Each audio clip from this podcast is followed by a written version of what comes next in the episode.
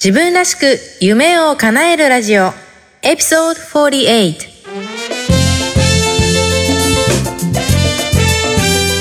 皆さんこんにちは。サンディエゴメイです。ポッドキャスト自分らしく夢を叶えるラジオ。今回の内容はもちろん他にも元気の出て役立つコンテンツをウェブサイトサンディエゴメイ .com ではブログバージョンでお届けしています。ぜひチェックしてみてください。Que hay en tus ojos.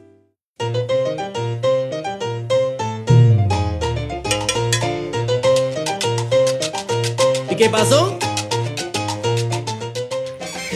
皆さんこんにちはサンディエゴメイです自分らしく夢を叶えるラジオこの番組は自分の強みを生かして理想の働き方と生活スタイルを実現するリスナーのあなたを応援する番組ですウェブサイトサンディエゴメイド .com では今回の内容はもちろん他にも元気の出て役立つコンテンツをお届けしています。さて今日もアメリカはカリフォルニア州サンディエゴより皆さんにカリフォルニアの青い空をお届けしようとお送りするんですがちょっと新しい試みということで今日はサンディエゴメイではなくて新しい博多メイの登場ですそれではどうぞ最後までお付き合いください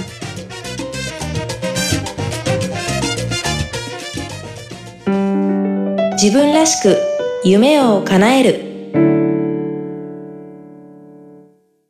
はい。というわけで、皆さんこんにちは。博多メイです。今日はサンディエゴメイやなくて、博多メイっていう名前で、博多弁で行くけんみんなちゃんとついてきてね。博多弁最近ずっと喋っとらんかったけん、ちょっとエセっぽくなっとうかもしれんけど、一生懸命話すけん、えーちゃんとついてきてください。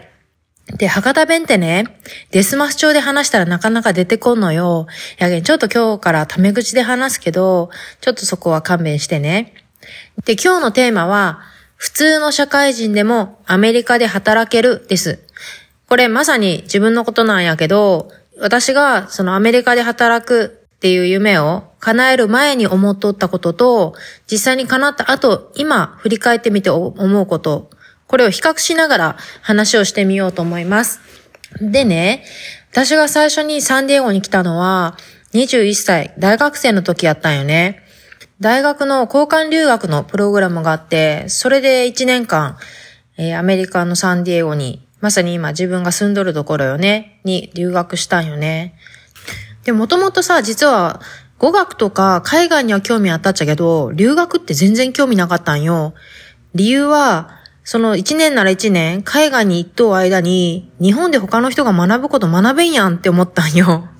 今思えばね、なんかそういうチャンスがあるなら絶対留学すべきって個人的には思うんやけど、当時はそんな考えやったと。でも、その大学の交換留学のプログラムって、要は学費ただなんよね。日本の大学の学費さえ納めとけば、アメリカの大学の学費はただになるんよ。で、明らかにアメリカの大学の学費の方がむっちゃ高いけん、これお得やんっていうことに気づいたんよね。で、そのちょっとお得感って美味しいやん。だけん、あじゃあちょっと、あの、試験受けてみようかな、みたいな、その選考試験があるんよね。その交換留学って意外と行きたい人多いけん、その大学の中で、その試験があるんよね。で、その試験の内容が、その普段の大学の成績、小論文、あと、 TOEFL、英語のテストね、とか、あと面接とかなんかいろいろあるんよ。それの総合点で、なんかいける人が決まるんやけど、で、それ受けてみたらさ、なんかどういうわけか一番になってしまって、で、他にむめっちゃ優秀な人とかおるんよね。で、ちなみに2位やった人とか、今、大学で准教授で教えよう、むっちゃ切れる人なんよ。で、なんかその人とか差し置いて1位になってしまってさ、で、イエーイみたいな感じで。で、サンディエゴに自分で行こうって実は決めたわけじゃなくて、学校から、メイさんサンディエゴに行ってくださいとか言われてさ、なんかうちの大学からそのサンディエゴの大学に成績のいい学生が遅れてなかったけん、なんか交換留学がやばくなるみたいな話があってさ、で、とりあえず行ってくださいとか言われて、で、なんかあんまりよくわからんまま、サンディエゴ、まあ暖かいならいいかっていう感じで行ったんよね。でさ、そんな留学ももともとそんな行きたかった人じゃないのにさ、いざサンディエゴに来てみたらさ、むっちゃいいとこやんみたいな。なんかもともとアメリカとかもそんなに好きじゃなかったっていうかさ、むちゃくちゃ惹かれるとかじゃなかったんやけど、むっちゃいいとこやん、ここ。天気もいいし、人もむっちゃ親切やん。っていろんな国の人おるきむっちゃ楽しいと思って。一年とかもあっという間なんよね。で、英語もさ、そんなに上達したってわけじゃないのに、もう帰る頃になってしまってさ、まあ、帰らないかんかったけん帰ったけどさ、うわーもう帰りたくない、これまた戻ってきたい、もうどうしようかいな、みたいな。それが始まりよね。それ21歳、22歳の時ね。で、それから、その日本で外国政府観光局に勤めることになったんよ。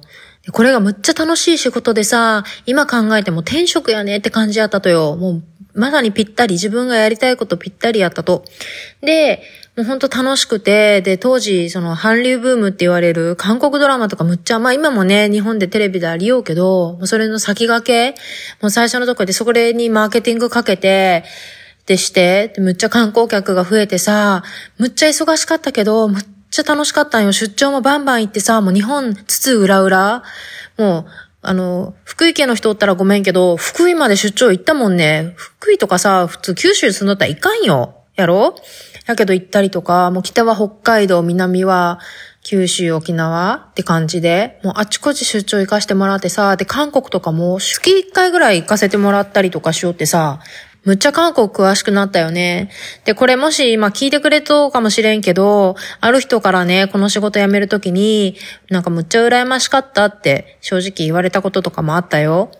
まあ、そんな感じでさ、すごい充実しとった20代やったんやけど、やっぱりね、サンディエゴが頭の中にあったんよ。で、夏休み1週間ぐらい結構取れよったっちゃうけど、毎回、毎年、サンディエゴに遊びに帰っとったし、いや、どうやったらここに住めるとかいなって思っとったんよね。で、当時思っとったのが、アメリカに住みたい、住んで働きたいけど、難しいやろうね、と思っとったと。で、私が思っとった難しいの理由は、例えば、まあ、英語もそんな完璧じゃないし、とか、あと、合法的に滞在する方法もわからんかったよね。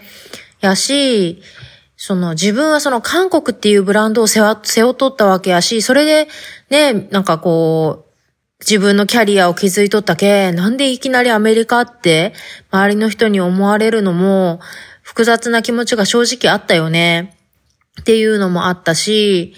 あとはね、もっと自分より若い時にアメリカに来て、例えばもう大学4年間アメリカに行きました。で、そこ、そのまま就職しましたみたいな人もたまにおるやんか。そしたらさ、そんな人とかも、アメリカに同化しとうわけやんか。で、英語もバッチリやしさ。で、なんかそういう風に自分がなれるとかいなって思ったんよね。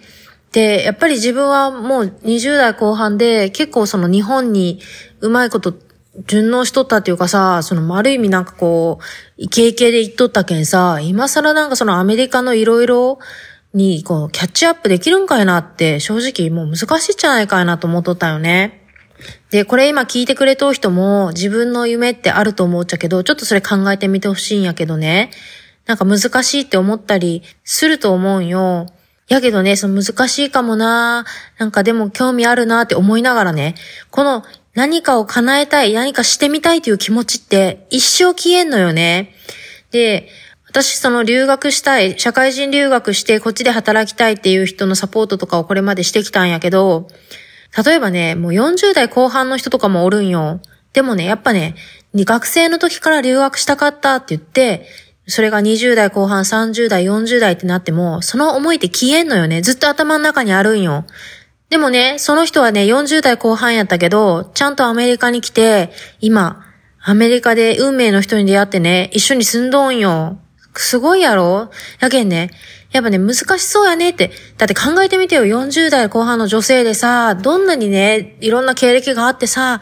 で、ね、もう、その人ほんと優秀な人ではあるよ、確かに。やけどさ、やっぱり、その、各自ね、こうしたいなっていう思いがあった時に、なんか難しそうって思うと思うんよ。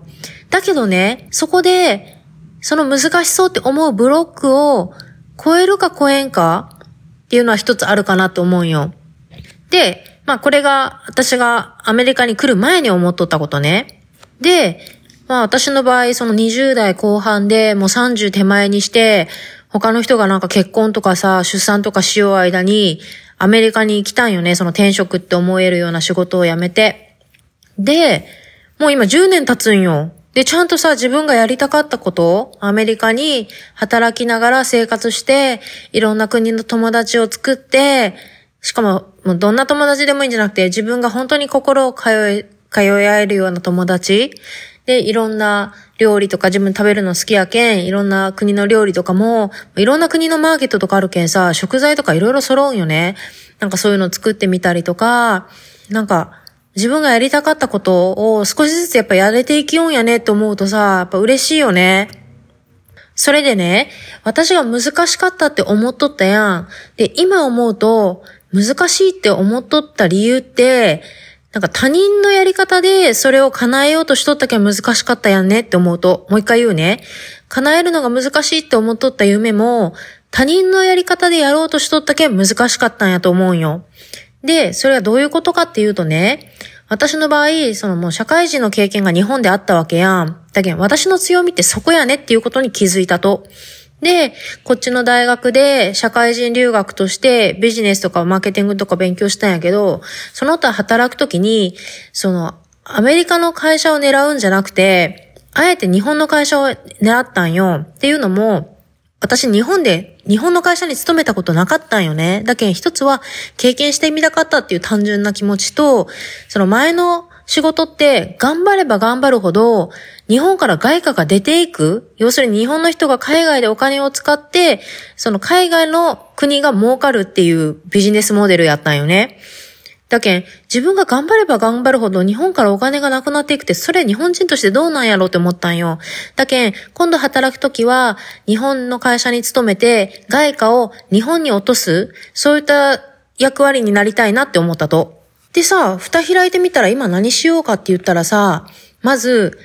日本でも一番大きい会社の一つって言われと会社に、のアメリカ支店で勤めとってさ、で、周りの人とかむっちゃ優秀な人よ。で、私とかほら地方の大学出身やしさ、文系やし、まさかそういうところで自分が働けるとかも思ってなかったんよね。で、そのメインプレイヤーとして、もうミリオン数ミリオン日本語で言うと、何億円、何十億円とかのビジネスに関わらせてもらっとんよね。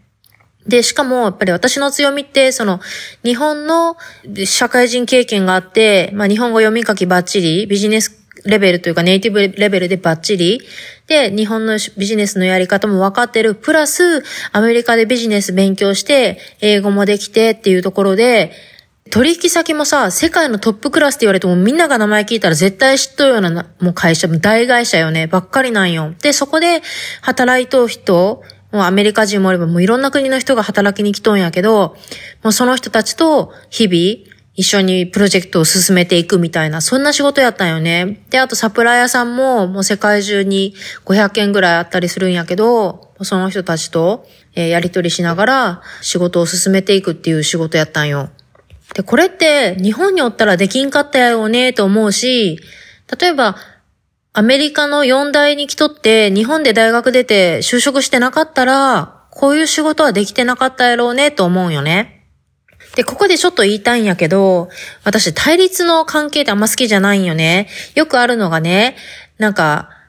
アメリカにおるのに日本の会社に勤めてとかいう人とか、あと、なんかアメリカに長く住んでしまって日本語がなんか変になってしまっととか、なんか、あの人は男の人で私は女の人でとか、なんかあの人は正社員で私はいや契約社員とかなんかそういう対立の関係なんか例えばもっといっぱい例あるよね。なんか、私は子供がおるけど、あの人は子供がおらんとか、私は独身やけど、あの人は結婚しとうとか、もうそんなん、なんか、そういうので、なんかその自分が良くて相手のは良くないみたいな、なんかそういうのっても本当に世の中いっぱいあるんやけど、あんまそういうの好きじゃなくて、みんなそれぞれさ、一生懸命生きとうわけやん。だけん、その人の in their own term って英語で言うけど、その人の持ち合わせた条件でみんなベストで生きとうわけやん。それでいいやん。だけん私もね、日本での経験を活かして、サンディエゴの観光局でもちょっと仕事させてもらったんよね。で、それは本当にいい経験やったし、それが私のにとって初めての、えー、アメリカの企業というか、アメリカの団体での仕事やったけん、ほんといろいろ、その文化の違いも含めて勉強させてもらったし、まあその時の経験がね、今、えー、アメリカの会社と取引する時とかも参考になるしっていうのもある一方で、やっぱ業界が違うとね、いろいろ違うなっていうのもあって、その最初に勤めとった観光業界っていうのと、今おる業界っていうのもまた、英語でもね、使う英語の表現とか全然違ったりするけん、一概にこの経験がいいとかこの経験が悪いっていうのも言えんかなって思うよね。皆さんどう思いますか？なんかこういう経験しとる人って多いんやないかなって思うよね。で、もう、もうざくばらんに言うと、そうです。私は、えー、アメリカに住んどって、アメリカの会社で働いた経験よりも、日系の会社で働いた経験の方が長いけど、でもね、そのおかげで、本当に大きいもう億単位の仕事をさせてもらったし、メインプレイヤーとして、そのアメリカのもう大会社とかの人と普通に仕事させてもらえたりっていうのがあったのはありがたかったよね。そんなわけで、元々のトピックに戻ると、夢を叶える前は、こうじゃないと夢が叶わないじゃないかっていうふうに思っとった、自分でこう想像しとった形があったんよね。でも、もうね、その自分の想像力とか結構ちっぽけやねと思ったと、なんか日本でその観光マーケティングの経験があったけん、アメリカで観光マーケティングをすればいいやんって、それ結構守りに入っとったんじゃないかなと思うと、そこがやっぱり自分がまあ自信が持ちやすいところっていうのもあったけど、でもその経験ってさ、その、場所とか国とか言語とか違うかもしれんけど、それも日本でやっとった経験やったんよね。でも、実際蓋開いてみて、前に進んでみたらさ、もう全然違うレベルの大きい仕事をさせてもらえとったんよ。また全然違う仕事で、そんなことができるって全然思ってなかったけん。これってほんと、蓋を開けてみらないかん。ね、扉を開いて、前に進んでみらな、見れん景色やと思うよね。だけん今さ、なんか叶えたい夢とかね、希望とかあるとしてさ、なんか今見えとる条件とかで難しそうやねって思うかもしれんけど、その最終的なゴール、こうありたいっていうようななんかこうイメージみたいなのは大事にしつつ、それをどう叶えるかっていう方法に関しては、もうお任せなんかこう前に進みながら、もう現れてくるものに従っていったら、自分が想像しとったよりももっと大きいレベルの、もっといい形、自分にフィットする形に開けていくんよね。で、逆にね、もし私が自分が想像できる範囲の中で動こうとしとったらさ、他人のやり方であって自分のやり方じゃないよね。自分のやり方でやるってことは、自分の強みを活かすってことやし、本当に自分がなりたい形に向かっていくってことやけん、本当に他人のやり方、これまでの既存のやり方にこだわらんことやね。あ、あともう一つね、実際アメリカで働いて生活してみて、いろんな、他にもね、日本から来とう人っておるやん。そういう人と出会って思ったのはね、結構ね、英語ができんまま来て、でもなんとかなる人がいっぱいおるんよね。なんか、私が日本におった時もさ、なんかそんな英語力で、なんかアメリカで働けるととか、そんなちょっと意地悪いこと言われたこともあったよ。あったけど、でもいざ来てみたらさ、なんか私とかその、そんな英語がね、一番できるっていう類の方かも、じゃないかもしれんよ。やけど、一応日本ではさ、なんか九州のその地方の大学やけど、一応九州ではさ、なんか英語専攻でステータスのあるっていう感じの大学を出とんよね。やし、あの、中学と高校の英語の教員免許も持っとってさ、実際塾で教えたりして、海外経験のある塾、そういう英語の先生とかもおらんけんさ、おらんかったよね、当時は。やけんなんかその発音問題とかあるやん、やっぱ受験とかさ。たらもう全部、は、中村先生お願いします、みたいな感じで、私に回ってきよったりしよったんよね。でもそんなさ、なんか日本ではまあできる方、英語ができる方ってね、なっとったけど、まあ、いざこっちに来てみたらさ、なんかボロボロやったりするっちゃけど、だけどさ、全然もう、ぶっちゃけさ、 TOEIC 500点台とかでこっちに来て、それからむっちゃ頑張ってさ、何気にこっちで仕事しよう人とかもおるけんね。だけんね、英語じゃないとよね。ね、もうこの英語の苦労話とか、もうそれもね、いっぱいあるけん、今度また別で話そうと思うけど、世の中にあるなんかイメージみたいな通りにはいかんなっていうのは一つあるよね。英語力も含めて。だけん、なんかができんけんとか、やっぱそこって自分の、なんか自分が不安に思っとうことが出るんかなって思うよね。なんか年齢にしても、その英語力にしても、その他もろもろ、意外と自分だけ気にしとんであって、なんか世の中には求められてないっていうか、うん、そんなのあんまり実は問題じゃなかったとかいうこともあるやろうし、あるいはまあ、自分の夢を進めていきながら学んでいくっていうプロセスの中でね、こう培っていくものも多いけん、これってどんな夢でも当てはまることかなって思ったと、難しいって思うっていうのはすごく自然なことやけど、実際やってみて振り返ったら、そこが難しいポイントじゃなかったねっていうこと。逆に他に難しいポイントがあるかもしれんけどね。うん。ということを、えー、今日はシェアしたいなと思って、博多メイが博多弁でお話ししました。最後にもう一回言うね。夢が叶う前に思うとった難しいっていうことも、夢が叶ってしまって振り返ったら、そこがポイントじゃなかったっていうことなんよね。他人のやり方とか、すでに存在するやり方でやろうとするけん難しいって思っとったんよね。自分が想像する夢とか意外とちっぽけなものかもしれん。無難に叶えようって、ね、しと自分っていうのがおるかもしれんけん。でも、実際扉を開いて前に進んでみたら、もっと大きいものが待っとんよね。あなたの扉の向こうにある大きな夢って何でしょうね。ぜひ扉を開いてみてください。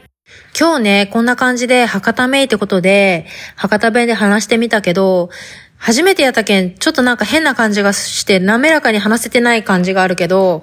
ね、母国語なのにね、おかしいね。やけど、なんか話うちにもうちょっと上手になるかもしれんね。なんかちょっと博多名シリーズで、あと2回ぐらい話ができたらなって思っております。えー、そうですね、2回目は、夢が叶うときは奇跡が起こるんよっていう話をしたいし、あと、アメリカで夢が叶わんかった時の話、これもぜひしたいと思っとるんよね。えー、メイさん夢が叶うっていつも言いようやんって思うやろ？でもね、これまたすごいよ。夢が叶わんかった時の話もね、ほんと後から見たらむっちゃ納得するんよ。もうこれ絶対話したいけん、次回2回、えー、話してみようと思うので楽しみにしていてください。自分らしく夢を叶える。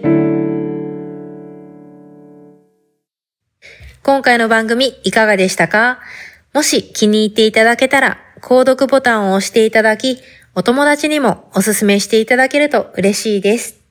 ウェブサイトサンディエゴメイド .com では、ブログバージョンで今回の内容はもちろん、他にも元気の出て役立つコンテンツをお届けしています。また、えー、自分らしく夢を叶えるメルマガでは、もう少しタイムリーでパーソナルなメッセージをお届けしています。サンディエゴメイド .com スラッシュニュースレターよりご登録ください。自分らしい理想の働き方と生活スタイルを実現するために今やるべきことをできることから始めていきましょう。今日も最後まで聞いてくださりありがとうございます。それでは次回もお楽しみに。Have a great day! バイバイ。